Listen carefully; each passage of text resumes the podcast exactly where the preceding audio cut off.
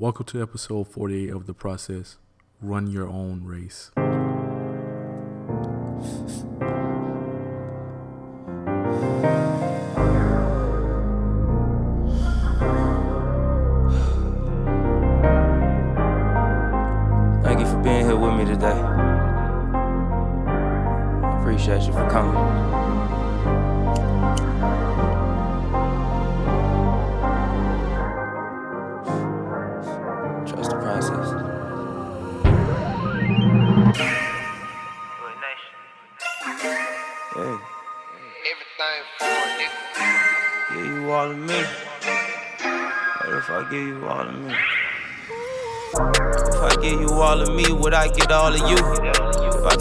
I'm anointed, could you see the proof?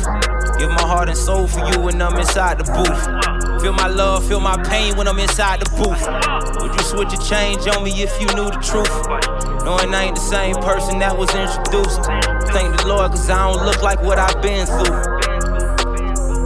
Here's a letter to you. I'm back again. Jesus on that cross, I had to rise again. Time to get my blessings, time to get my blessings. I had to live my life, I had to learn my lessons. I had to keep that smile, but deep inside I'm stressing. Just trying to keep my spirits from that deep depression.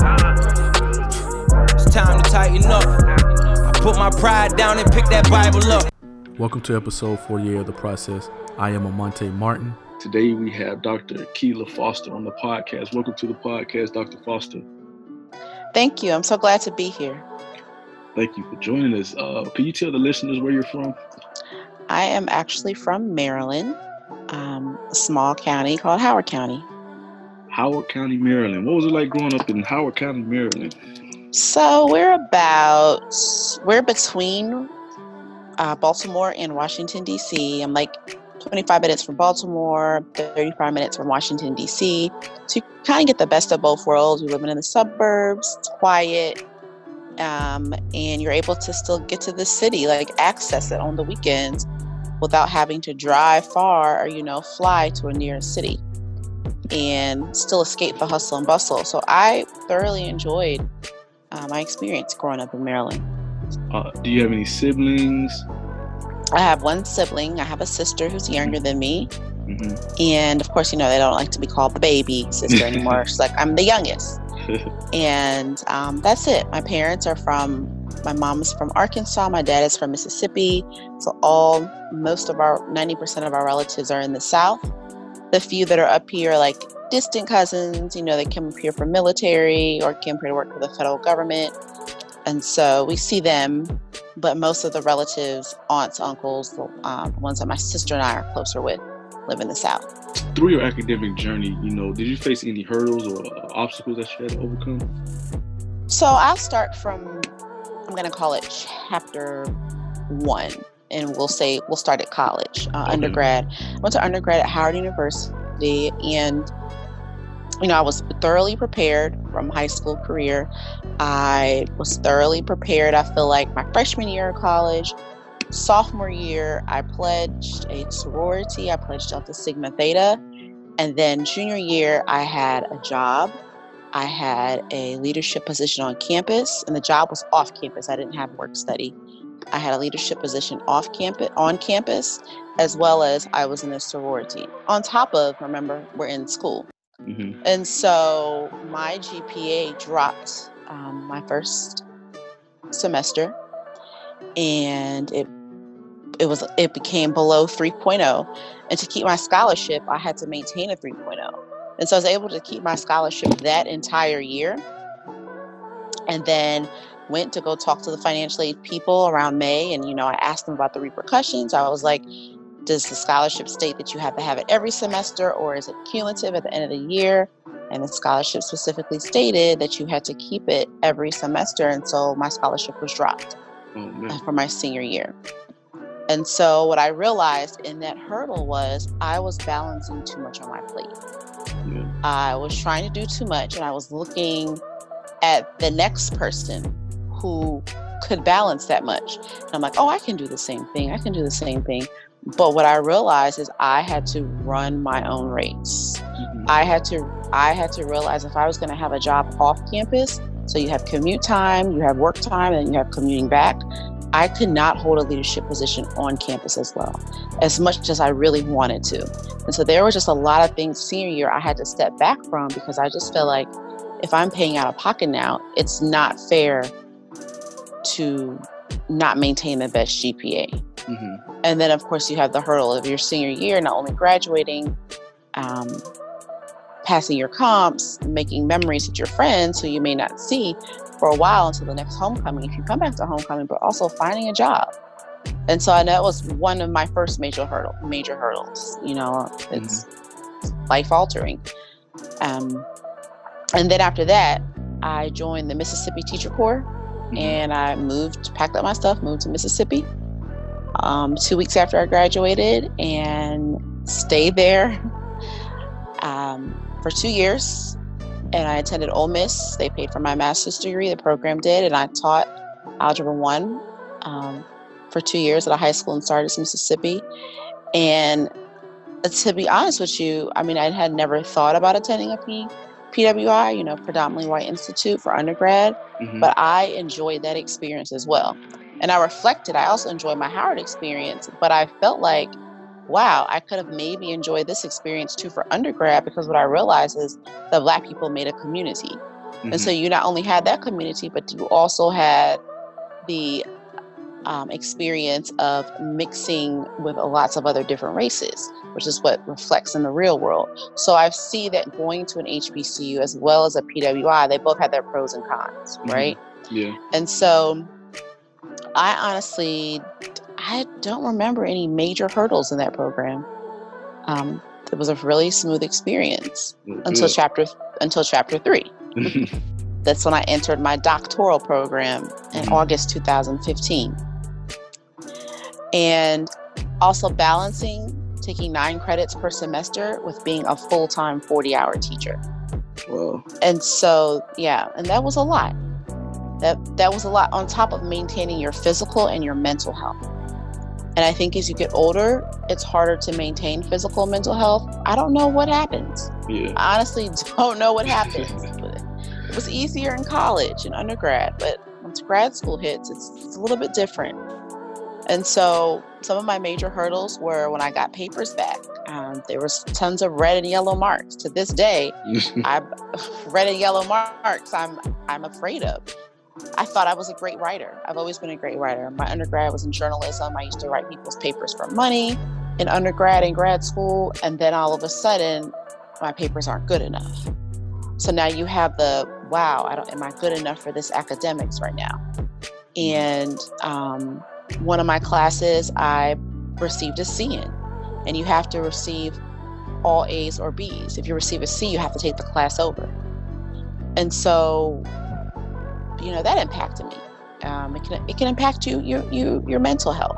Mm-hmm. You know, you're not going to be able to go on with your cohort members because you have to stay back and take this one class. And again, it's running your own race. We don't know why this stuff happens. It happens. Um, and just kind of like exploring that barrier um, because we know that that's a process of life. Stuff happens to you that may not happen to somebody else, mm-hmm. and accepting that. Um, and then also accepting what happened to somebody else will not necessarily ever happen to you. So, yes, those are some of the things that I had to overcome while in higher ed. In higher ed, yeah. You talked about a lot that kind of is relevant to me, um, especially kind of biting off more than I can chew at some points in my life. Um, how did you know back, you know, in undergrad that, you know, because sometimes you don't know that something is too much until it's too much, and then you have to, you know, see what you can do as you did with your, you know, trying to figure out about your scholarship and things like that. But what advice would you give to an undergraduate student who's ambitious, who wants to, you know, be involved as much as they can, but also trying to juggle uh, their academic curriculum? Right. So the advice that I would give is prioritize. Make sure what you're doing is important enough that it's going to help you maintain your scholarship, maintain money in your pocket, and help you get a job after undergrad. And I understand that socialization is important, mm-hmm. but I just think that it's you need to figure out what is the most important because what's going to happen is the socializing is going to come at the time when you should be in the library finishing an assignment for an 8 9 or 10 o'clock class. But you think that you can go socialize and then come back at 12 in the morning and finish this assignment for the morning class and you just end up not finishing it. And then you don't turn it in. And so it's just really important to prioritize and also look at yourself in the mirror. Um, how how do you look physically right? Because stress shows up in our body. How are you feeling mentally? Um, to be able to seek out the free counseling services that are on your campus and or now you know we're in 2020 you have telehealth appointments that you can make with a counselor at home that maybe your parents can refer you to or maybe somebody who you were going to before you went to college. So that you can be so that you have an outside person that's also being able to check and gauge your mental health you know um, i went to florida a&m undergrad um, wow i really wanted to go to florida a&m that was my top choice it's funny I, I know a lot of people from i'm from i was born and raised in tallahassee mm-hmm. and it's either you go to famu or you go to howard and so hmm. I know a lot of bison in Tallahassee, um, a lot of bison in Tallahassee. Uh, but I wanted to ask because now I went to Florida A&M undergrad and then Purdue University for my master's, and so I had that you know HBCU to PWI experience also. But I wanted to ask you know how was that transition going from HBCU to a PWI, and what were like some I guess the stigma of a PWI and what was the reality of the PWI? So I think that I was really blessed. Mm-hmm. I think that I was really blessed in the sense that I was in like a cohort teaching program. So it wasn't just the master's degree program for going to the school. Like we were, we went to school on Saturdays, Friday nights, Saturdays, Sundays. Um, all probably only 10% of the people in the program were from Mississippi. We were all outsiders. And then the roommates who I had were both black. Um, they both worked in the school district where I worked. And then I was also able to like connect with the church family. And so I felt like though the world around me was white, my world was still kind of what I knew. Mm-hmm. So it was still black, you know, where I hung out and then where I worked. So I wasn't like thrown into this total PWI university setting. And I've had friends who have told me these kinds of tales, right? They went to Columbia University or they went to like Michigan to get their MBA. And they said that it was lonely. It was really lonely. And I never felt that loneliness only because of the way my community was set up. Mm-hmm. But I mm-hmm. think in terms of the stigmas with the PWI, just some things that I noticed going from Howard which is one of the top tier HBCUs, to going to Ole Miss, which is a state school. I mean, Ole Miss has a lot of money. Their endowment is deep. Their sorority fraternity houses look like mansions. their their access to be able to get my transcript library services were on time. They were um, very, very timely. Um, I never had any issues with waiting. The customer service was great, and the customer service was great at Howard as well. But I feel like, you know, just in terms of time, I had to wait longer for certain things. I think looking back now, I sometimes I think that if you find the right PWI, you can be able to find your community. Yeah. Um, but I will say this: this is one thing that I did notice. I did not have one black professor in the graduate program.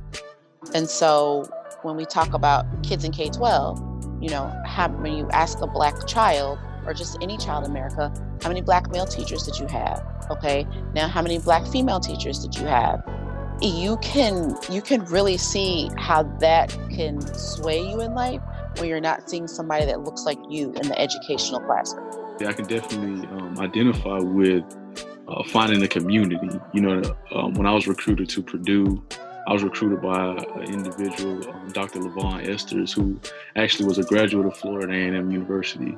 And so he started a cohort of HBCU students at Purdue, and that was our cohort. And I mean, I couldn't agree more. It's all about the, the cohort and the community that you kind of create um, once at a PWI. I mean, my experience now at the University of Florida is totally different, but I definitely agree um, with the community aspect. Did you always want to do PhD? Um, what motivated you to pursue a PhD, and what was your um, PhD focused on in terms of your research? I always wanted to go to school to be a pharmacist. So Howard, Xavier, and FAMU were my top three choices. And then I failed chemistry my freshman year of college and realized I can either go back and try it again or I'm like, I can find something else to do. So I really just started looking at other careers. I love to write. I didn't like the broadcast side, um, but I, but journalism was for me. And then just one day I sat down with a professor who had her PhD, who taught, and I just talked with her about about a PhD, earning a PhD, and what was that like, and what can you use a PhD for. And I just thought to myself, if I couldn't be a, a pharmacy doctorate, maybe I could be an educational doctorate on the other side. And so it's always been my goal eventually to get my PhD, yes. And so in education, you have the educational doctorate, and so that's what I earned.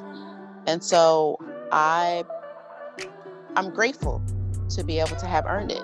Um, because after graduating from Ole Miss, I definitely applied to Ole Miss's doctor, doctoral program and the doctoral program at University of Memphis. And I made it through the last round, and then I was not, not accepted. And so in my mind, I was like, well, maybe I'm uh, maybe I'm not supposed to get my doctoral degree. Now I don't know what to do. But when I moved back home, I applied to four different schools and was actually accepted at all four and looked at the money. Mm-hmm. And so, yeah, it's always it's always been my goal, and I hope that more young Black people, uh, as well as other minorities, continue to pursue higher education degrees, terminal degrees, because there's not a lot of us out there. Before I did my master's degree, I didn't know what a PhD was. Um, I didn't know. I knew. I knew what a doctor, a doctorate was, but I didn't know what it took to to achieve that goal. You know what I mean? I didn't know what you had access to once you received your uh, PhD. Could you um, tell the listeners or explain to the listeners, you know, what a PhD is um, and what you can do with one? A PhD is considered a terminal degree, the highest degree that you can receive in the various subject areas liberal arts, social sciences, sciences. PhD is a um, doctorate in philosophy, EDD is an educational doctorate. And so you basically are taking classes above the master's degree level, usually about 60 credits, and then you're writing an entire five page dissertation. I'm sorry, you're writing an entire five chapter dissertation. And so with the dissertation, you're creating up you're you're you're researching a subject area, you're you're researching the background, the problem, you're coming up with research questions to be able to answer, just like a science project. And then you are conducting your research, whether it's qualitative, which is usually interviews, or whether it's quantitative, which is gathering data in terms of numbers. And then you're writing your conclusions from those. And so, with these terminal degrees, you have the opportunities to go on and do research. You have the opportunities to go on and write books. You have the opportunities to go on and become a professor and to, in order to teach other students, master's degree level students, undergraduate degree level students that are in that subject area that you have your doctoral degree in. Once you decided to pursue your PhD, uh, what motivated you uh, in your topic area? What was your research focus? On the particular school district that I'm in, well, first let me back up. Because my degree is in educational leadership, our chair prefaced to us that we had to, our, our topic had to surround principals' perceptions of something. Mm-hmm. And our chair is more qualitative than quantitative. So he pushed us to try to do uh, more qualitative research. And so I had the idea of looking into behavior and or how does behavior influence graduation rates with black and brown girls. And then we sat down and we kind of discussed it. And he was like, Well, what aspects of behavior? And I said, Well, what do they use as like behavior methods so that kids are not suspended and kids are coming to school and attendance rates attendance rates are going up. And then I know that our district is leading in restorative justice for the state. Mm-hmm. And so I kind of wanted to explore the principals' perceptions of their role in administration of the program. And I know that restorative justice, I just think that restorative justice, uh, social emotional learning are just very needed topics that educators need to discuss more and more research needs to be presented on it because there are a lot of kids who are when these kids turn into adults there are a lot of kids dealing with anger issues at the house. And so it's one thing to come to school and be a behavior problem but we want to get to the root of the behavior problem. Mm-hmm. and nine times out of ten the root of a behavior problem is anger. It's anger and attention. And so one way of exploring anger and attention is counseling. But if we can't always get counselors, then we can also introduce restorative justice, which serves as a mean to reconcile and understand a problem and understand how you've harmed a community. And so from there, you know, I wanted to understand the administrator's role in their implementation of restorative justice practices in their school how how was it you know managing did, did you because you're also a full-time teacher. Yes. How, how was it managing being a full-time teacher and a phd student? The management at the very beginning first semester first year was pretty easy until that summertime when i got a c in the first class and then it kind of went downhill because the classes get harder as the program goes Mm-hmm. And so just managing that and you know, I'm an adult who has ADHD, right? Attention deficit hyperactive disorder. And I was diagnosed with that in second grade. And so throughout my adult life, post college, working and also being in graduate school, whenever the balance of life gets too hard, kind of like what happened that junior year of college, I have to make sure that I'm able to go to the doctor to stay up on my medications, mm-hmm. to stay up on either taking um, Metadate or Ritalin to kind of give me that focusing edge mm-hmm. that a person who does not have ADHD may may come with. And so because what happens is with the person, someone who has ADHD, you can oftentimes feel overwhelmed you have too much going on at one time, you don't know how to organize yourself, you don't know how to process things, and so you start slipping. Nothing is ever at 100%. In fact, nothing is really ever at 90, 80, 70. It's usually at 50 and 60. So you're really not getting much of anything done. You're just doing a whole bunch, but just 50%ing at, at it. So nothing's ever at 100%. percent mm hmm And so it's making sure that I'm working alongside with my doctor to make sure I have the right dose of medication. And we say the right dose, the right dose that's time release, that'll last throughout the day, that won't put me in a sleep coma, you know, make me sleepy. Um, that's going to work. It's not if I take it at six in the morning because I have to be at work at seven thirty. It's not going to stop at one p.m. Knowing I have the whole rest of my day to get through. Mm-hmm. And then also figuring out organization mechanisms uh, ever since I've been in counseling, organization and also uh, group therapy, just under just working with people has always been a part of my program. And so when I mean organization, uh, just making sure that I I write my list of tasks down weekly. I hang it up. I post it. I'm a big post-it note person, mm-hmm. and I'm a big post-it note color person. Like all the green notes will be what I have to do for my private life, my you know, or bills. All the yellow notes will be for work, you know. All the blue will be what's going on on the weekend. So I'm just a really big color differentiation person and just making sure that things are organized in the sense that I have bills in one pile. I just I just I don't just have things strewn all around. Bills are in one pile. I will keep my schoolwork in one backpack. So everything dealing with schoolwork was in this one backpack, and then everything dealing with my job was in this one backpack. Because if I start lapsing and throwing everything in one bag and then my lunch on top of that, I don't know where anything is. Mm-hmm. it's like this whole, you know, hodgepodge. And so it's just remembering and going back over those kind of d- different organization methods with my counselor, like as a reminder. And I'm blessed to have really good friends and a sister who can also be my my my declutter companion um, to help me declutter my office or help me declutter my home space or help me declutter a binder.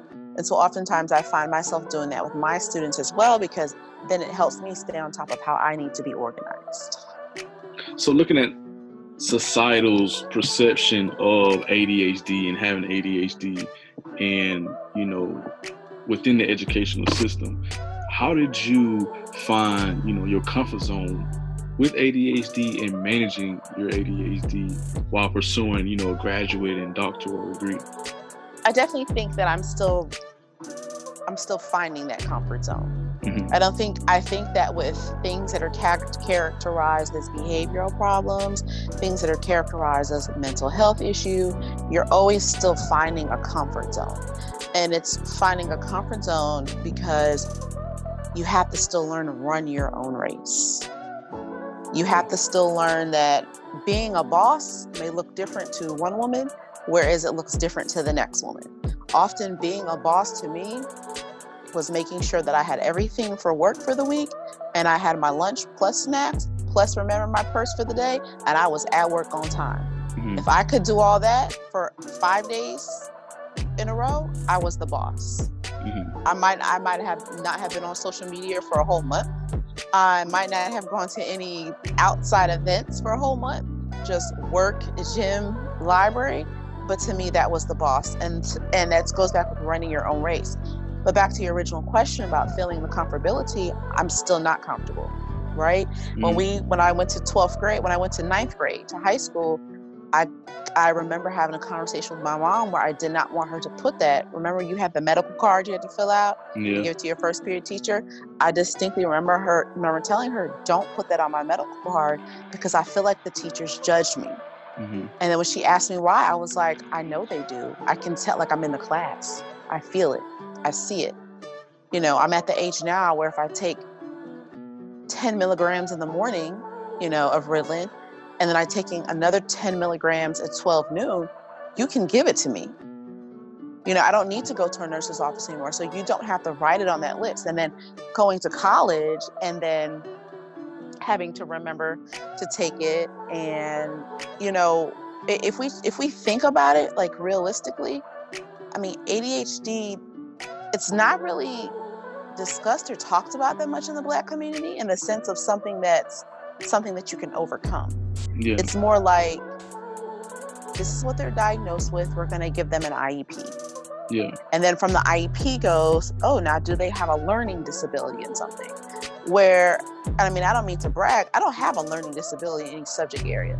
I have passed 90% of the tests I've taken in life. I'm a really good test taker, I'm a really good student.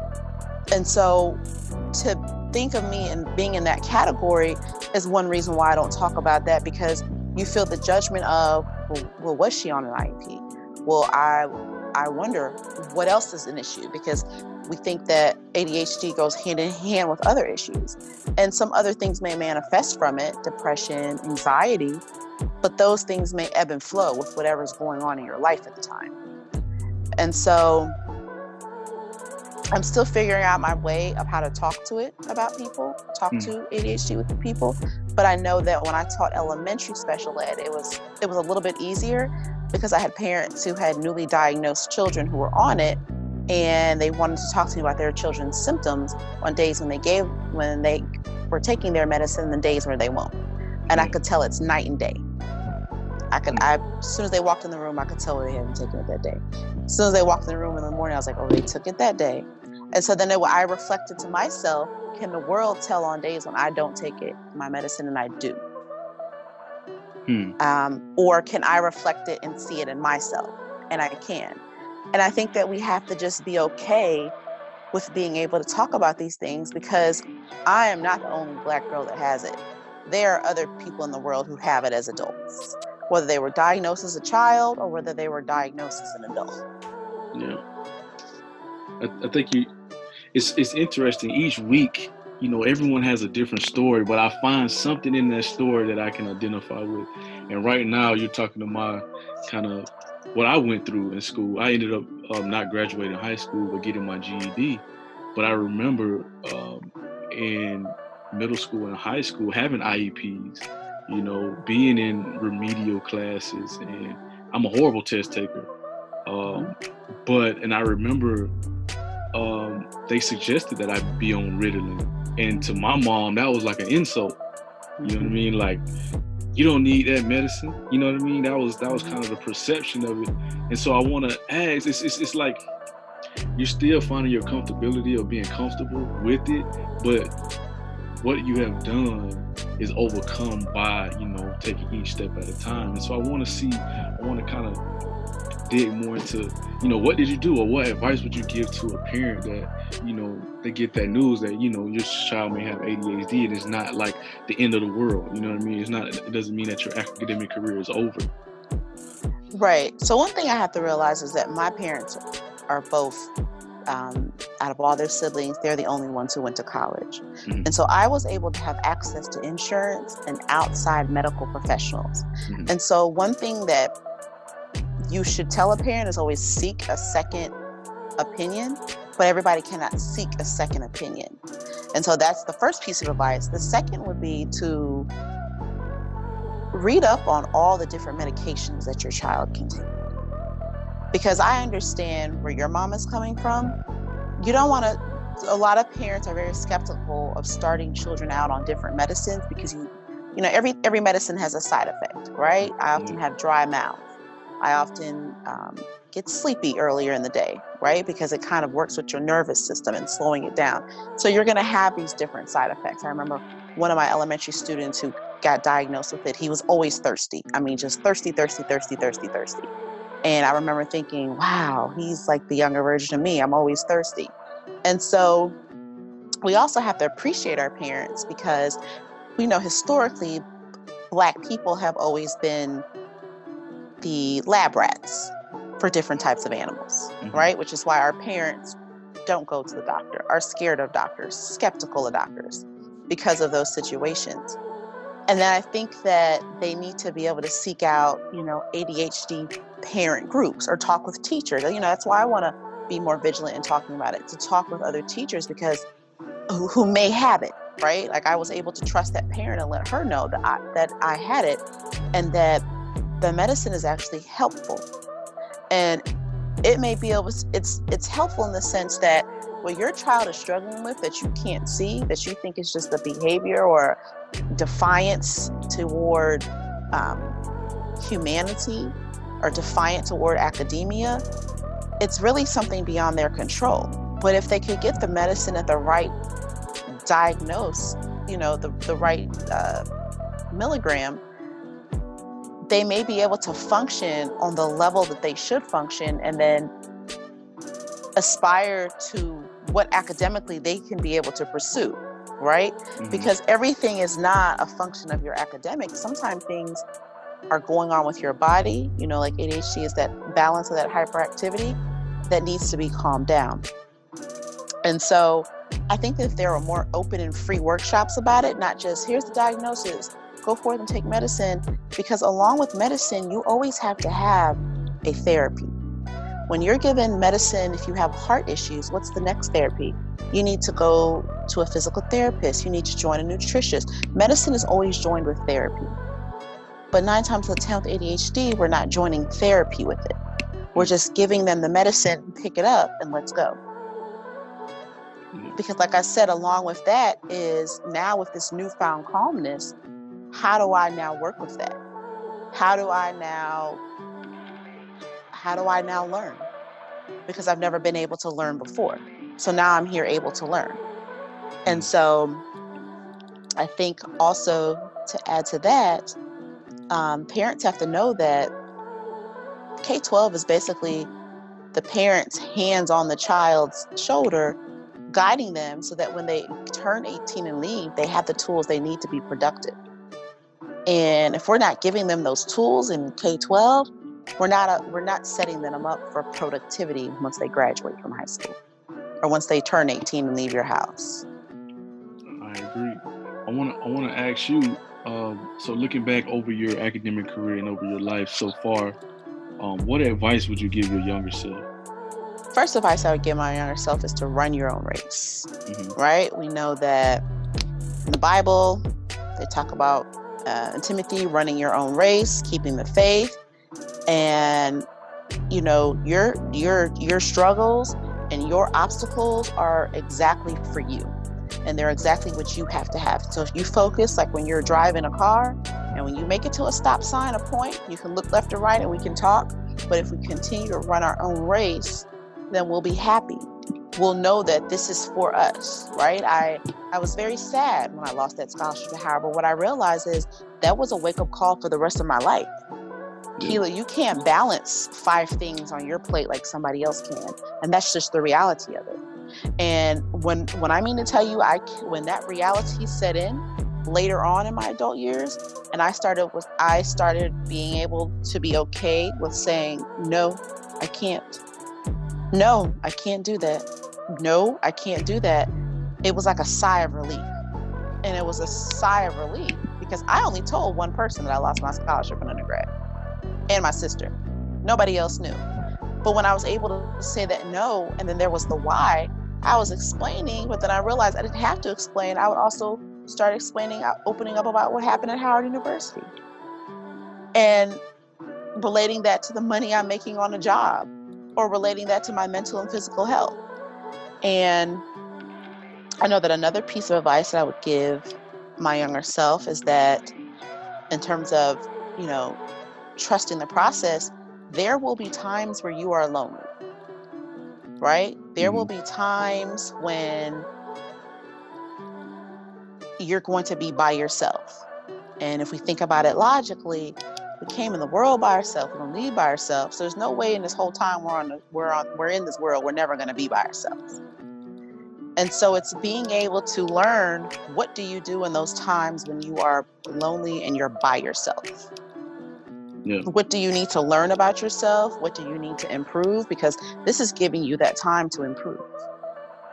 Um, this is giving you that time to say, if I needed to have a paper done October 1st and I have I have nothing to do the second weekend of September, this is the time I need to be working on the paper because the next two weekends are booked and I'm going to be working and then October 1st comes the net the third weekend.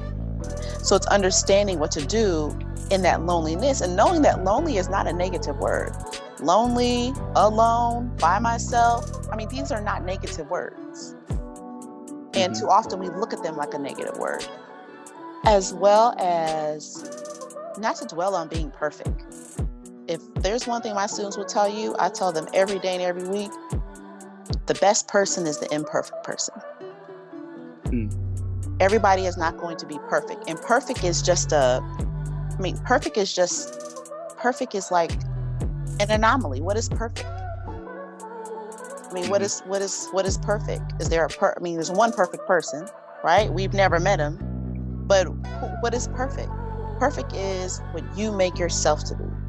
Perfect is what standards you hold to yourself. What's perfect? You kind of hit on it a little bit just now, but um, what does trust the process mean to you? What does trust the process mean? Trust the process to me means just knowing that whatever you set your mind to, you're going to get there. Your road is never going to be straight. Your road is just never going to be straight. You're always going to be driving. There's always going to be a road bump. There's always going to be a flat tire. There's always going to be a, a, a speeding ticket there's always going to be some type of obstacle that comes up in the way. But trusting the process is knowing that these certain obstacles are meant to grow you. And they're meant to grow you so that when you reach that destiny, this process has gotten you ready for that destiny. Because you're going to look back when you get to that goal and that destiny and say, hey, if I didn't go through that obstacle, I wouldn't have grown. I wouldn't have gotten the maturity or the clarity. I wouldn't have known how to deal with something emotionally.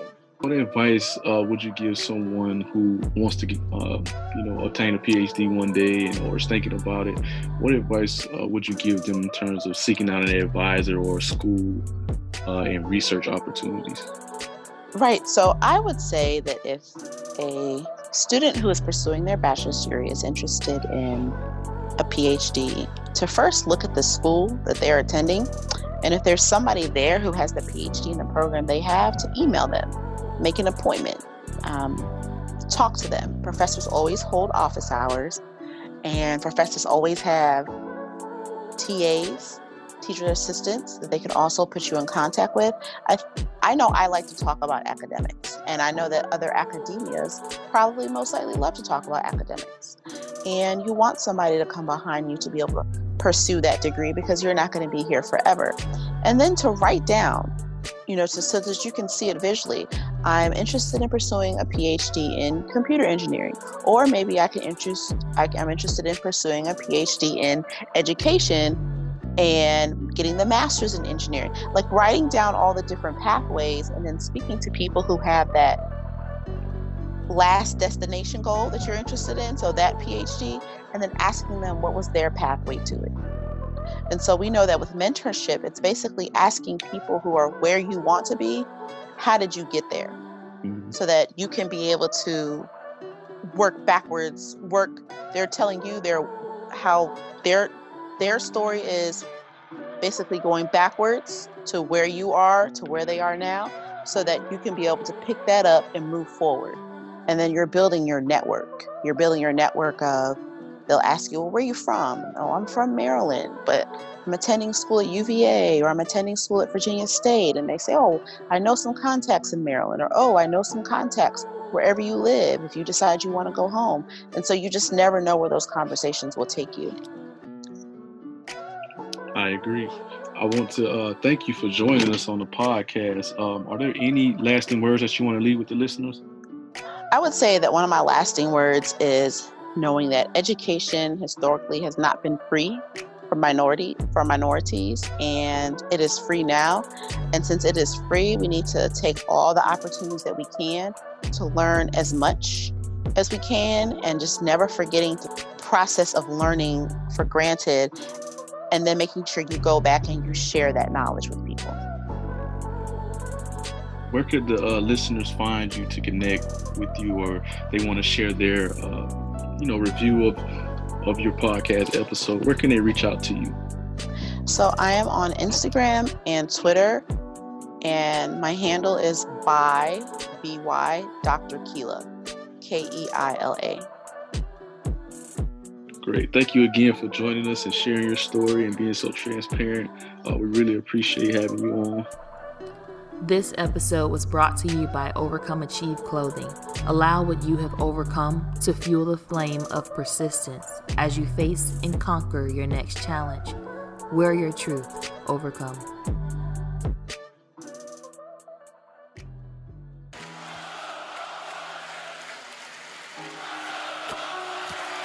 They're chanting, trust the process. Trust the process. Trust the process. I think the main thing for me was trying to decide on who am I and like what I want to be and how I want to be remembered. Like that was my thing. Right? You know, oftentimes I think about like my legacy and like the mark that I want to leave, not only on the industry but the effect that I want to leave on people. Being a whole human being, going through my obstacles, going through the things that I'm going through, and not to only broadcast these things, but for it to inspire change.